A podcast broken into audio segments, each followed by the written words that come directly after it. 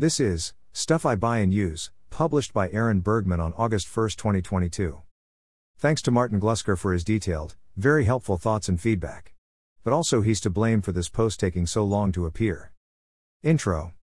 This post is my attempted contribution to the blogosphere's things I recommend you buy and use microgenre. To give due credit to my intellectual forefathers, Sam Bowman's archetypal founding text, published in 2017, has since catalyzed iterations by Rob Wiblin, Michelle Hutchinson, Megan McArdle, Arden Kohler, Arden again, Julia Wise, James Ong, Rosie Campbell, Michelle Hutchinson, David Meggins Nicholas, Ben Schiefman, Yuri Akopov, Yuri again, Sam himself again, and surely many others too in the 5 years since. Edit, somehow missed Gavin Leach, Scott Alexander, Scott again, Mark Shu, Alexei Guzzi, Jose Rikon, Phil Story, this LW thread and another LW thread. Thanks to Gavin for the tip. Those articles are generally cogent, succinct, easy to read, and well organized. This one is not. While writing, some of my recommendations metastasized into needlessly elaborate product reviews or gratuitously heterodox hot takes. It's also a bit heavier on the dietary supplements than is typical. So, without further ado, sit back and enjoy this hypertrophied smorgasbord of product recommendations. Part 1, Non-Consumables. 2021 MacBook Pro. An accidental mini review. 14-inch model starts at $1,999. 16-inch model, which I have, starts at $2,499. Good condition used versions go for $100, $500 below retail on eBay, Craigslist, and Facebook Marketplace. After experiencing some buyer's remorse with the smaller 14-inch screen, I upselling this laptop and buying a used 16-inch version, each for $500 below retail. You can also spend up to $1 trillion USD, $6,599 for all the bells and whistles. 14 inches and 16-inch models. I know, an expensive device purchased by around 0.3% of all humans on Earth in 2021 isn't really what the stuff you should buy microgenre is all about. Well, that's too bad, because I really like this computer and three of its features in particular. 1. Bright screen. This is the feature I care about and appreciate most. Apparently some people are perfectly satisfied with dimmer screens. If that were me, I probably wouldn't have gotten this computer. All 2021 MacBook Pros reach 500 nits, brightness/surface area, for everything, and 1,000 or more for some content. For reference, older Mac laptops max out at 400 nits, brightness/surface area, and I regularly wished my 2017 Air would get brighter. Most inexpensive, and some pricier, monitors reach 250. Most name brand but less expensive models do even worse, like this HP at 220. New Dell laptops, for example this one for $1,449, can reach 500, but at this point you're not saving a huge amount of money compared to Apple. Honestly, I'm not sure why Apple doesn't make a bigger deal out of this. It's arguably the only feature that matters every second you're using the device, and the new line of MacBooks are significantly brighter than almost every other make and model. To self-plagiarize some tweets from a few months back. Until 95% of the time I keep the screen on full blast, churning electrons into a delightfully vociferous stream of electrons. 2. A luxurious amount of storage. For an additional $2,400, you can get a Pro with 8 TB of storage, enough to contain God himself, hold many large files and applications. 2. But you can probably save your money for the other items on this list, because the base 512 GB capacity is really quite a lot. For reference, this was my storage summary after importing every file accumulated throughout high school and college and adding a bunch more. 3. Good battery life. In short, it's nice to be able to carry the thing around more or less all day without worrying about finding a charger or outlet or reducing the screen brightness by a single nit. These are the numbers claimed by Apple. Screenshot taken here. But they state plainly in a footnote that these figures were determined using pretty low screen brightness. I can count on the 14-inch model for 5 hours of complete use, full brightness, using a bunch of apps, streaming music, at a bare minimum, and probably more like 7 or 8. This is almost always enough. I did run out of battery once, coming back from Ig London, because Iceland Air lied to me about their planes having in-seat power outlets. 3. Bose QuietComfort 45 headphones. $329, but as of publication it's on sale on Amazon for $279. Wasn't $329 a few months ago. Inflation is a bitch annoying. I regret to report that these headphones are indeed better than their more affordable counterparts, just as the Bose sales team would have you believe. The difference isn't crazy, maybe 20% better sound quality, 25% better looking, 35% better noise cancelling, and 40% more comfortable than the handful of other models I've tried, like these, but that makes them worthwhile if you're using them 4 or 6 hours a day. The thing I'd emphasize is that, for me at least, comfort is more important and more neglected, not sure about tractability though, than sound quality or noise cancelling ability. As I gestured to above, more affordable alternatives are still pretty good at playing music and keeping out sound but are, by comparison, a bit more annoying to wear for long periods of time. Kinda like the MacBook's battery life, though, these don't hit the never think about it threshold for comfort. Upon introspection, I still notice the tactile sensation of wearing them way more than for any article of clothing. If you know of headphones even comfier than these, please let me know. Corn bulbs. $18/bulb. Most regular light bulbs run 600 to 1200 lumens, LM, in brightness. Some reach 1500 LM, and a couple hit 2600.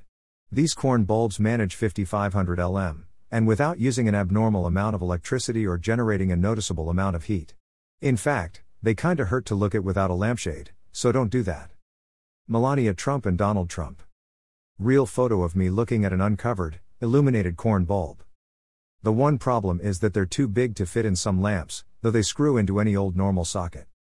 You'll see these mentioned in some How to Deal with SAD, Seasonal Affective Disorder, blog posts, but you 100% do not need to have SAD to prefer bright lighting. If this seems relevant to you, check out posts like these. Adjustable height desk. I bought this one for $75 from some guy on Craigslist, but there are plenty on Amazon for around $200. Beckett desk, linoleum blue/white, 63 by 31/2. This is probably just a weird idiosyncrasy, but I find it annoying as hell when my chair's armrests are too high to slide under the desk at which I'm working, which lets me sit really close to the desk's edge.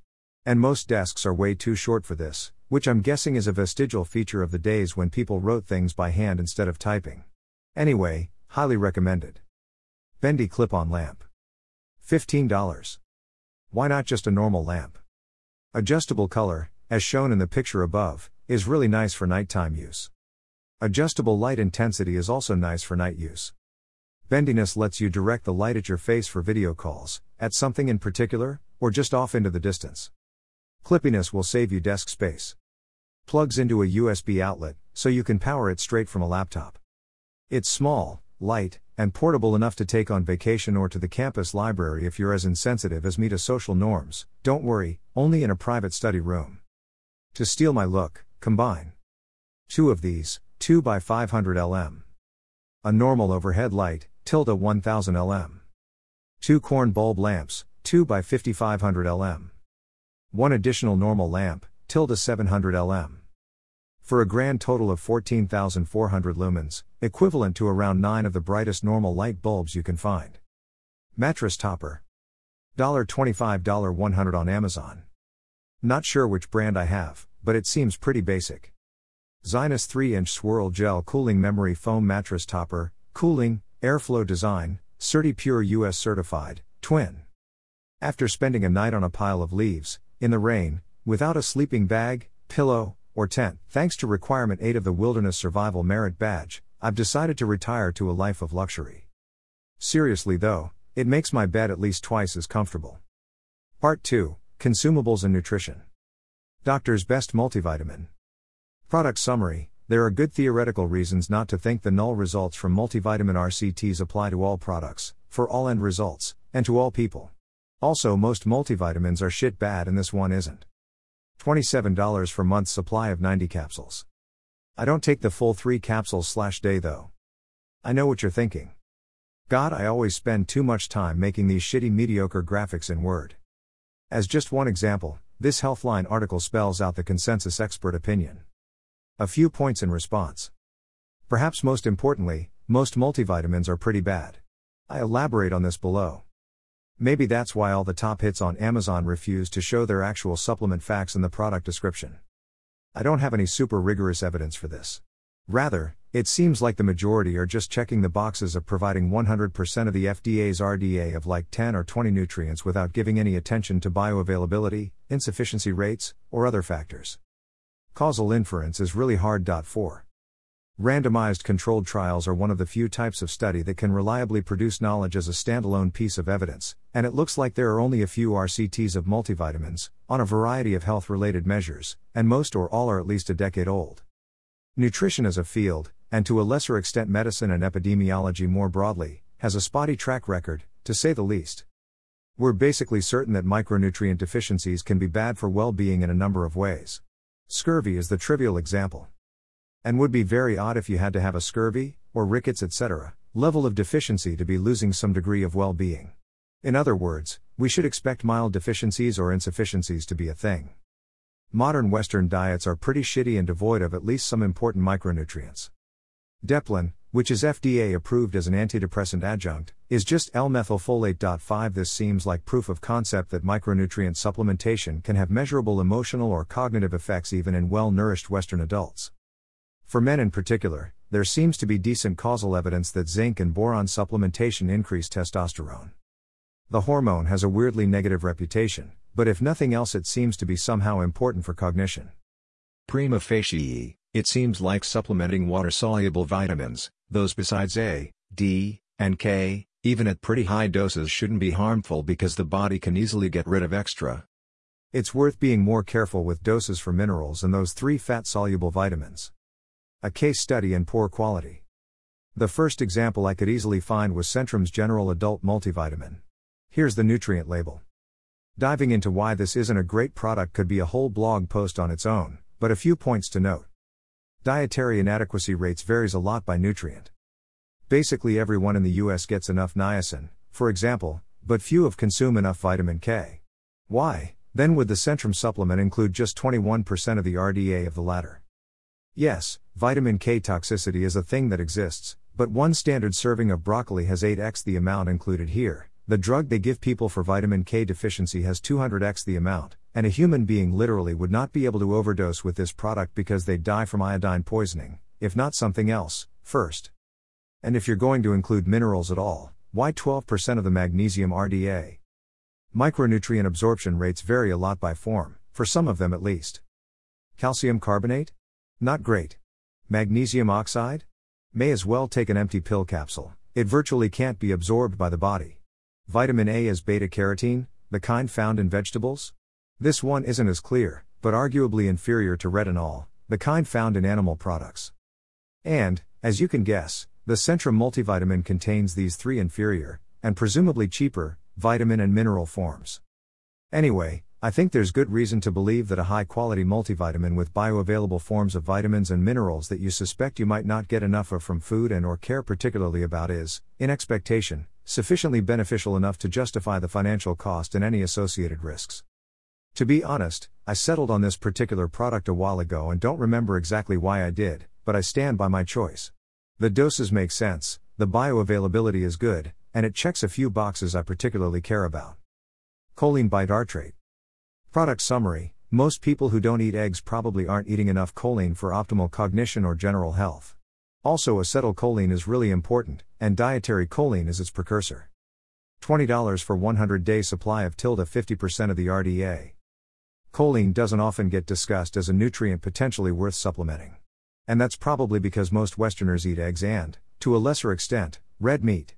2 eggs and a modest hamburger patty will get you tilde 320 mg, or 58% of the 550 mg, adult male, RDA, at a cost of 350 calories. And, of course, most of us don't need to consume the full RDA to be basically fine. Source. Cool. The only problem is that both I and, I bet, a good chunk of those reading this don't or only rarely eat eggs for ethical reasons.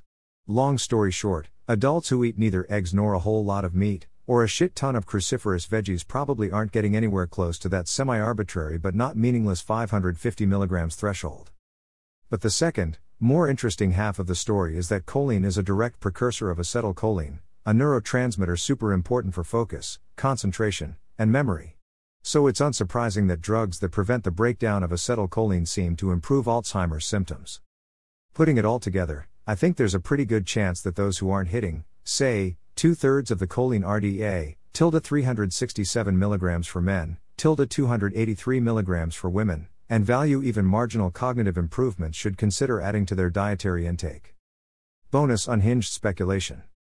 As the term nicotinic acetylcholine receptor suggests, nicotine and acetylcholine activate the same receptor, yes, that one, in the brain. It seems pretty clear that people with clinically low acetylcholine activity, namely, Alzheimer's patients, find nicotine especially pro-cognitive and generally helpful. I have the extremely dubious hypothesis that this correlation might hold even among basically healthy people.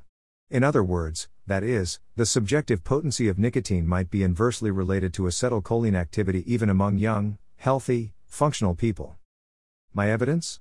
Besides the fact that it makes theoretical sense, I seem to have an unusually weak response to nicotine, as the quit smoking gum, which seems pretty benign, and I'm also the only person I know who supplements choline. But I admit this reasoning falls a little short of in terms of epistemic rigor. So if nicotine really improves your focus and energy, and you think I might be onto something here, consider whether you could use a bit more choline. Almost isolated DHA and EPA product summary. Lots of people supplement omega-3 fats without considering the relative quantities of its two main subtypes, DHA and EPA. It turns out these do pretty different things in the body, so it might be best regard them as different nutrients and test blends that are heavy in just one and then in the other. The hyper-simplified summary is that EPA is probably better for mood whereas DHA might be better for cognition. DHA-rich product, $0.51/g omega-3, $28.79 for the bottle shown. EPA-rich product, $0.44/g omega-3, $41.99 for the bottle shown. Also, I know many of those reading this don't eat fish. If you aren't convinced by the moral legitimacy of offsetting donations I describe below, you should know that. There are plenty of vegan DHA alternatives on the market, like this. These are significantly more expensive, $5x or more, per milligram. For some reason vegan EPA-heavy formulae are hard to find. In fact, I can't find a single one, though I haven't looked that hard. I go into more detail, including on the physiology of vegan omega-3s, a few paragraphs down in the bonus content section below. Moral indulgences for sale. I generally try to write things that, if anything, make farmed animals' lives better rather than worse. This time I'm shaking things up by recommending products whose manufacture and purchase likely cause the intense suffering of fish. That's the bad news. The good news is that moral offsetting 6 is a legit, emo, thing, so you can have your fish and eat them too by donating to the Fish Welfare Initiative, explicitly in need of funding as of publication, and or Humane Slaughter Association. 7. Back to the products. You may be familiar with omega-3 fatty acids, commonly sold in supplement form as fish oil. I think you should at least consider supplementation if you're not eating a paleo-ish diet that includes fatty fish, and willing to spend a bit of money and effort to improve mood, productivity, or cognition. Over the last decade or so, it's become clear that the two main subtypes of omega-3, eicosapentaenoic acid, EPA, and docosahexaenoic acid, DHA, definitely do different things at the cellular level and maybe have different effects on cognition and mental health. Although billions of dollars of fish oil supplements are sold each year, it seems that only a small handful of studies and a slightly larger handful of random very online nerds, mostly on r/nootropics, actually try to compare the differential physiological and subjective effects of DHA and EPA supplementation. Well, I'm one of those nerds, and my hyper-anecdotal impression is that they do indeed feel somewhat different upon ingestion. So, if you're going to try supplementing omega-3s, I think it makes a lot of sense to try DHA-dominant and EPA-dominant formulae separately so as to see which, if either, you prefer. Read the next section for a bit more comparative info, but the summary is this: there's good evidence that EPA is better than at improving mood and some evidence that DHA is better at improving cognition, and may even acutely worsen mood. Read on, nerds. Diving into this could be a whole post on its own, but my basic understanding of the situation is this. EPA and high EPA fish oil reduces inflammation at the cellular level. Has a robust and antidepressant effect. Probably mainly affects the brain indirectly by mediating inflammation. Seems less pro-cognitive than DHA, at least for those without high baseline levels of cellular inflammation, though I'm far from certain about this. DHA and high DHA fish oil. Major physical component of nervous tissue. Does not have an antidepressant effect. Low levels may worsen cognition, and supplementation may improve at least some types of cognition, see here. More directly affects the brain through a number of different mechanisms outlined here. Might acutely induce depressive symptoms by elevating levels of acetylcholine in the brain. As far as I can tell, this is just Reddit folk wisdom rather than real science. Bonus content for the EA forum. Which I've left in because, like, why not? EA might be the single community with the highest concentration of vegan/vegetarians that care a ton about cognition and productivity. So, if you're vegan, or almost vegan, you really need to supplement both EPA and DHA, but especially the latter. I know that plants like flaxseed and hemp technically contain omega-3 in the form of alpha-linolenic acid, ALA, but I'm here to tell you that the vegan hostile health gurus happen to be right this time.